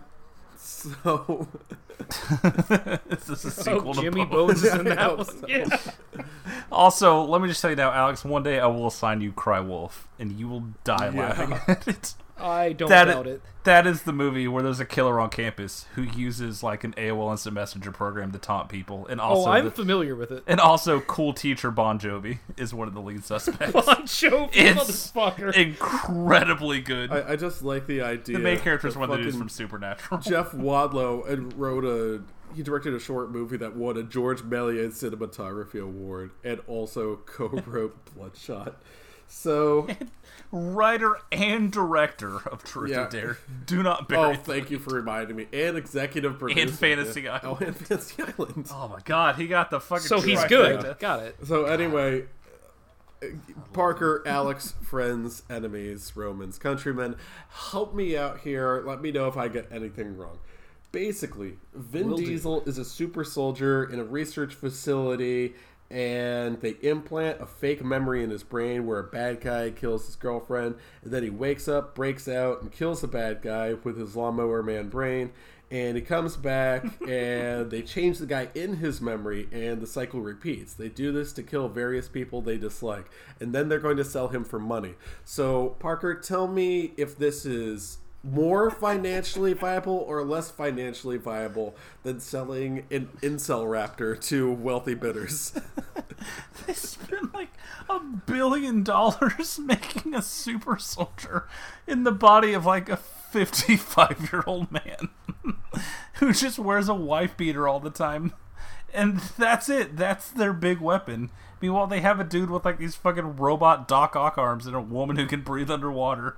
But their big prize is Vin Diesel in the year 2020. this movie's so fucking good. the fact that like a major part of this plot is like oh well you're only really good at killing people if you're out for revenge you need motivation is like in theory that should work but, like when a you put it in the mumbo jumbo washing machine of this entire fucking mess of a movie it's just like wait That's- that's what my thing. That's why he's so effective. Because they convince him, like, hey, uh, you see this uh, fat white dude? He murdered your wife. And then he just fucking hulks out, murders a thousand people to See, get that's my thing is that he's just well there's yeah there's also a lot of collateral damage but also he's a super soldier he could just do it anyway They did the Winter Soldier, but it's 2020 Vin Diesel. can we It's so can we please he is in 90% of this movie this is like supposed to be his big launching point. He's the hero. This could be a huge franchise. And in 90% of this movie he's either wearing a black t-shirt or a wife beater. I fucking love vin diesel so much. He doesn't give a fuck. So here's my thing. We have to talk about one of the all-time real deal no sex appeal scenes where they play the psycho killer thing again but it's all the different people dancing to it one after another yeah that's the moment you're like yo this movie might Yeah. be good yeah like this, this Good. is this is yeah. uh, this is the point where the movie looks into the camera and says, "Yeah, you remember that first 20 minutes of this movie that was incoherent and stupid? Yeah, we did that on purpose. We got you." oh we yeah okay let's chris folds his this. newspaper under his arm and goes fine and sits back That's down pretty much me, yes. okay, one of the computer tech geeks literally says the word "ooh, burn," uh, which he's also the one who wants a robotic cock. Uh, Correct, amongst but us? also like would I you? apparently because one of the tech people, two of the women say, by the way, six inches, not that big. Uh, just nervously This is what happens when you give a lot of money to somebody that's never made a there's movie that too. Yeah. before. you're just nervously sit there poking at and your they food go, with your fork "You know what I'm gonna do? Talk about my Magnum Yeah. dog." So that's one of the other things about this is like I want to get back to what you said about like yeah we were being stupid on purpose. Jokes on them. I was just pretending to be stupid uh, because the psycho killer thing apparently it's all that one tech geek's idea. It's like yeah it's psycho killer for a psycho killer. Look, you don't get to put something stupid in your movie and be like, huh? What? Wasn't that stupid? I called attention to the fact that I'm inept. Like, that's Disagree. counterpoint they say nanites 400 times I'll get to that. And the, at one point, the computer tech is uh, describing um, because uh, Vin Diesel goes to kill like his third guy, and uh, he gets disabled because there's uh, an EMP. They have an EMP. Yeah, the EMP shuts him down like a robot. Uh, which kind of at this point you realize, wait, you can't really call Vin Diesel a hero, can you? He's kind of evil in a way. Not like not on purpose. He doesn't know what he's doing, I suppose. But this, Oh, like yeah, Joe this movie's a, like a lot of different. I said like a robot, and you said Jopa. I don't want to think about. Don't worry I don't about think it. about robot Jopa. Anyway, uh, just go to class that's what Vin Diesel would have wanted oh man, maybe I would have. tearing down a statue of bloodshot There's a one point the computer tactile. He's describing the uh, the black British guy who's apparently a computer genius. Is like, no, his code is incredible. I've been using it this whole time. It just sounds like it's from like 1997. the, the whole movie feels like it's from 2003. But uh, on the subject of uh, whether Vin Diesel is even a good guy, this movie is a lot like Frankenstein because bringing a guy back from the dead and doesn't quite know what he's doing. Uh, it's a lot like Memento. Guy Pearce is in it, and it's, the movie just becomes Memento at some point because his memories. Resident Evil because uh, Umbrella's fingerprints are, all- are all over this. The Guest because it's about a super soldier who just can't stop killing people. uh, Hi, I'm J Bone. Welcome to Terminator for what I hope are obvious reasons. And I would have to say, Can we watch that again? no. It's time to I watch want to watch Johnny Johnny Mnemonic. Mnemonic again so bad. but it's also a lot like Serenity because I, I just keep thinking about the scene. You say Inception for this, it's where he goes to Italy and builds up the hologram of all this stuff. That to me is a very Serenity moment. I am the Yeah. rules. So let's talk about the the black British guy, the hacker. He's apparently a genius. At one point, he's wearing checkered Zubaz. Um, God, we're an hour so into this hour and 35 Anyway. minute movie. They're like, we need some Deadpool Yeah. quips. Let's just have this one black dude say jokes every time he's on screen until the yeah, credits so roll. sorry. Uh, at some point, uh, Vin Diesel is uh, is kidnapped by. He's just like, and I think the black guy kind of explains to him like, "Hey, here's what's going on. They're using it to kill all these other people and stuff like that." He's like. You can reverse. He's just doing this Christopher Lambert as Raiden in uh, Mortal Kombat. He's just doing that voice. No, that's just how he No, sounds. no, man. no. This movie is different. This is different. It is so. It. I no, it- disagree. I've seen a lot of Vin I Diesel disagree movies. too. I know Vin Diesel's voice. I've seen a lot of Vin Diesel movies. I've heard a lot of Vin Diesel movies. This voice, it sounds older and raspier than normal, and it, again, it sounds like Christopher Lambert in Mortal Kombat. It's almost like a. The idea of Vin Diesel watching Christopher, just watching Highlander and taking notes is It sounds like good to me. it sounds like Kirk Douglas now. He died. so anyway, at some point he asks the guy to um, to reverse engineer his robot insect blood, which hey, can you explain the plot of the movie? yeah, which which the guy says what that, that took decades of research. You want me to just do the whole thing? He's like, yeah, I'll be done by dinner. And Nick, I've, it's all just programming anyway, and he just does it. I gotta finish before tea time, as I gotta tre- dress up as a lass with me mates for a laugh. Hello, I'm a big British lady. Monty Python fucking sucks. I don't know. Alex is laughing pretty hard at it. I think he's into this. Maybe Monty Python was right. Maybe that is the pinnacle of comedy. So ah, you can see me mustache. Well, that's fucking crazy. she, he's supposed to be a dame, but he's got a mustache and an Adam's apple. Say what? so Eiza Gonzalez, I think a real name of a person, uh, she doesn't like the plan here. She doesn't like working for them, but she she's kind of trapped because or Isaac Gonzalez. I don't know why that's her name. Uh, Well, we should we should talk about the scene where she finds out she's trapped, where Guy Pearce uses his robot arm to shut off her respirators, and the Sonic drowning oh, music Alex, plays. You missed it. Alex, you, you missed it. She knew she knew that uh, she couldn't leave because she mentions it. She mentions it early on. She says, "If I leave this facility, I can't breathe," and that was pretty much directly stating, "You will cut off my air." He's just like, "Yeah, well, you know, you signed up for this." I was just like, "The fuck." And also, I'm going to cut off your air. Yeah, so it's just like, hey, in case you forgot, you can't just do that. Remember, I can do this, and that goes for you in the audience too. Goodbye, movie. too, Austin. anyway, so um, she has to. I'm ready to do Austin Oh, yeah, Powers. there we go. Yeah, I'm ready to do Gold Member. I've not stopped thinking about like three scenes from Goldmember. My baby, baby, Okay, I love Gold. ribs. I love gold. Look, Doctor Evil being kept in that Hannibal Lecter prison is really fucking funny. Okay, okay, okay. We have to give. Oh yes, Squid Pro Quo. The movie might actually be good, you guys. All right, all right. Guys, back to back to the All right. Okay, so she has to leave the facility to go kidnap the black guy, and then she has the lamest, most uninteresting fight scene I've ever seen in my life. It's so fucking boring.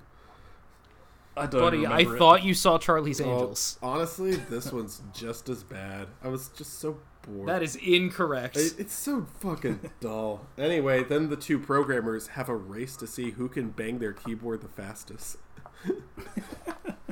I love hacker scenes in all movies, but especially in this movie because they make even less sense. Exactly. Than I don't even have a dramatic loading bar, so I can't tell what's going on. It's just Guy Pearce yelling at him like, "Do you have them yet? what are we doing?" Oh my god, he's really good. He's one of the best. Oh, I'll do everything I can. I'm trying to reverse the charges. Like, No, I man. I have to admit it's kind of tasteless in this movie to have a guy say Kobe and then brick a shot. I'm so glad they didn't take that out though. Like it's kind of like how in Spider-Man when they were cowards and took out the scenes with the World Right. Trade Center. Bloodshot stuck to their guns and said, "No, no, no, keep it, keep the integrity yeah, in the play." art is what's important They- here. clearly, this it was just a. We're not spending another fucking dime on this bomb. Like, just leave it in. Look, look, no one's gonna see it here. It'll make all of its money in China. Let me just open my Yahoo Finance. Uh oh. Oh no. There's, oh, what's going on? Where? Oh, jeez. so there's kind of a long skyscraper battle here between two of the henchmen and Vin Diesel, uh, who I think I, we've just called Vin Diesel the entire movie, not just because that's the actor's name, but because I don't know if he has a real name in the movie. I'm not gonna call him Bloodshot. I'll be goddamn. well, you shouldn't because I don't think anyone calls him that in the movie. so, Hell yeah, Good on That- this movie though for not saying the title of the movie. In the yeah. movie. Uh, this this movie is right. Although for at it. one point his eyes literally go bloodshot, and I think I was just like, he does turn into a demon. we'll get to we, that. yeah, we'll, yeah, Now, I'm just well. thinking about the fact that they say law-abiding citizen and law-abiding citizen. what a cool movie. Anyway, or, or one of my favorite ones is in Con Air. Welcome to Con Air. They could have just rolled the credits right then. Uh, The best one, the best one of those, hands down, is Hot Tub Time Machine. yeah, that's really good. Uh, so anyway, um, the, do we have anything to say about that skyscraper battle between the two henchmen?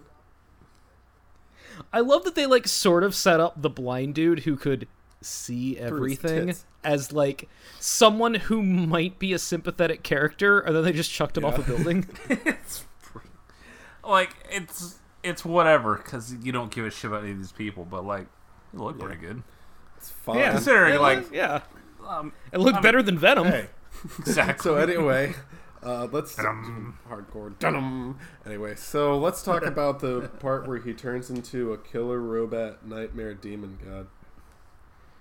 Dude. It's just the most Marvel ass third act you could possibly no, imagine. in a Marvel movie, he would be the villain. Look at him. His name is the funniest part.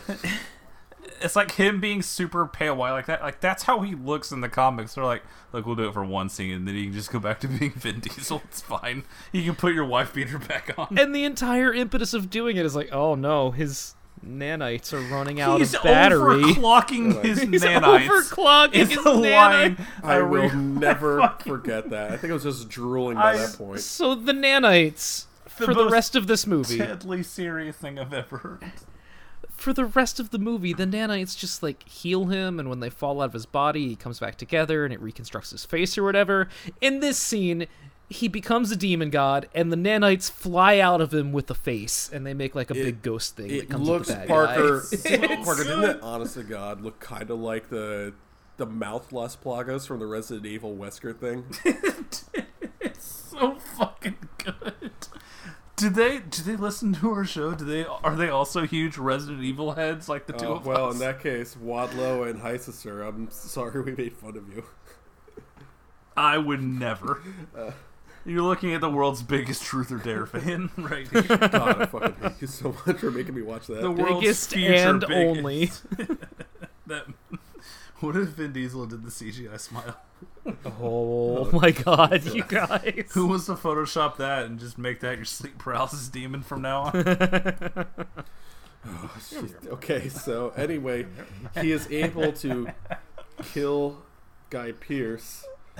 It's Vin Diesel fighting Guy Pearce. It's the very cool. The Guy fact that he kills him because the nanites, while they're running out of battery, take all of the shell off of a grenade and leave only the explosive part, which he is holding in his secret nanite hand to drop at an opportune time, despite the fact that they are officially out of batteries. Imagine like, Alex telling us all this, and we had picked a different movie instead of this one. It's You guys- The end of this movie is the Bitcoin mining rig exploding.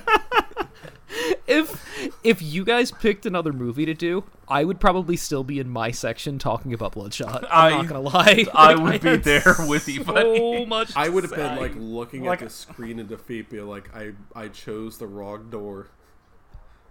like when you said like, "Hey, it's cool, man. Y'all can pick whatever." I was already 20 minutes into this. There was no going back. I was in for the ride.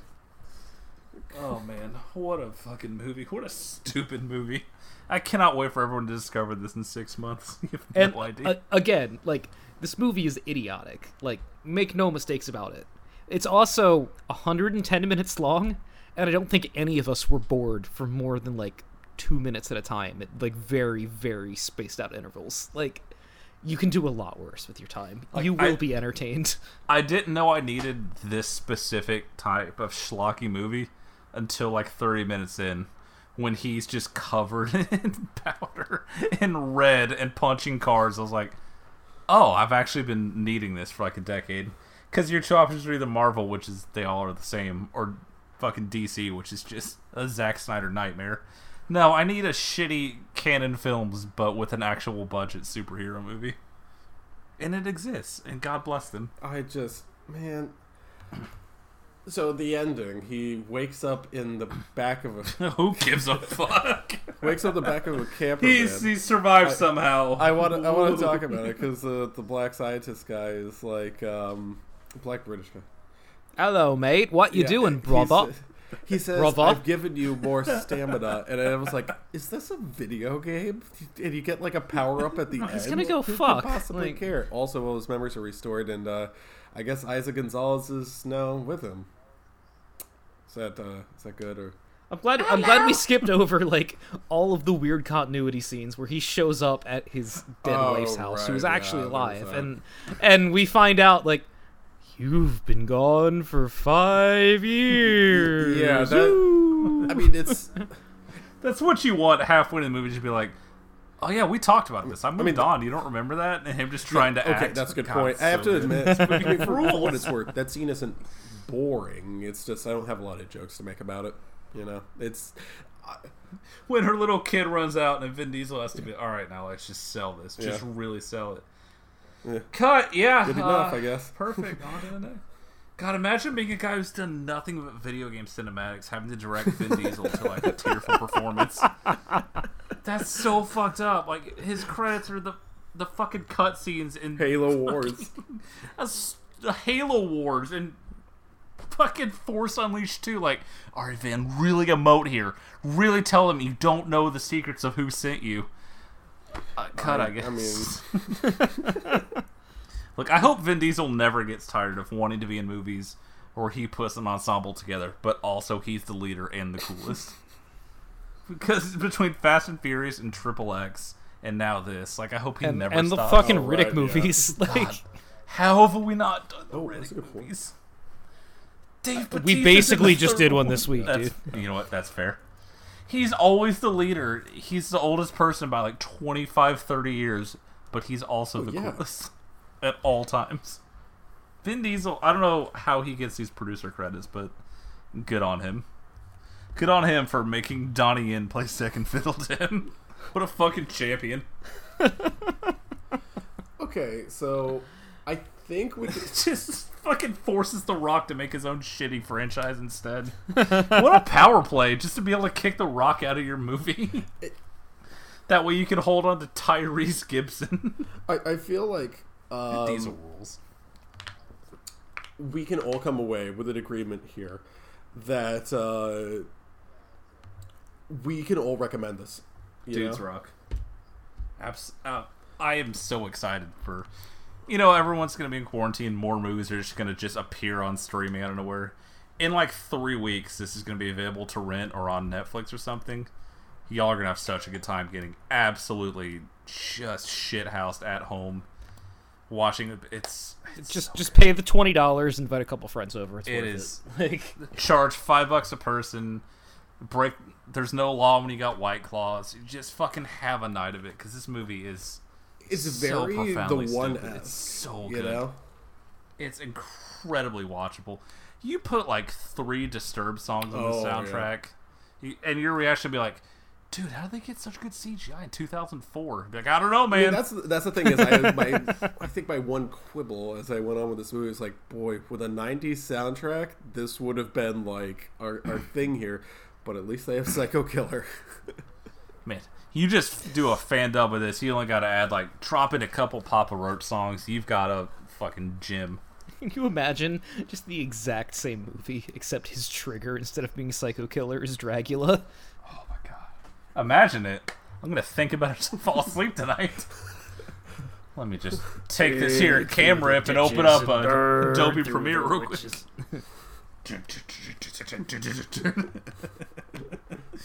Him just dropping his drink while mermaid girl's looking at him confused. You hear Dragula echoing behind him as he goes crazy. We should make movies. You're right. Let's take this downtime and do something with it. How are we not millionaires? Our ideas are incredible. Do not steal original content, us. Rare Pepe, do not steal. okay, so um, what if one of the nanites was Bigfoot? It's just a bunch of little robots. That's that's how you kill. Just in That's how his he kills all the bloodstream. all the nanites. You give one. oh my god, his squatch is overclocking.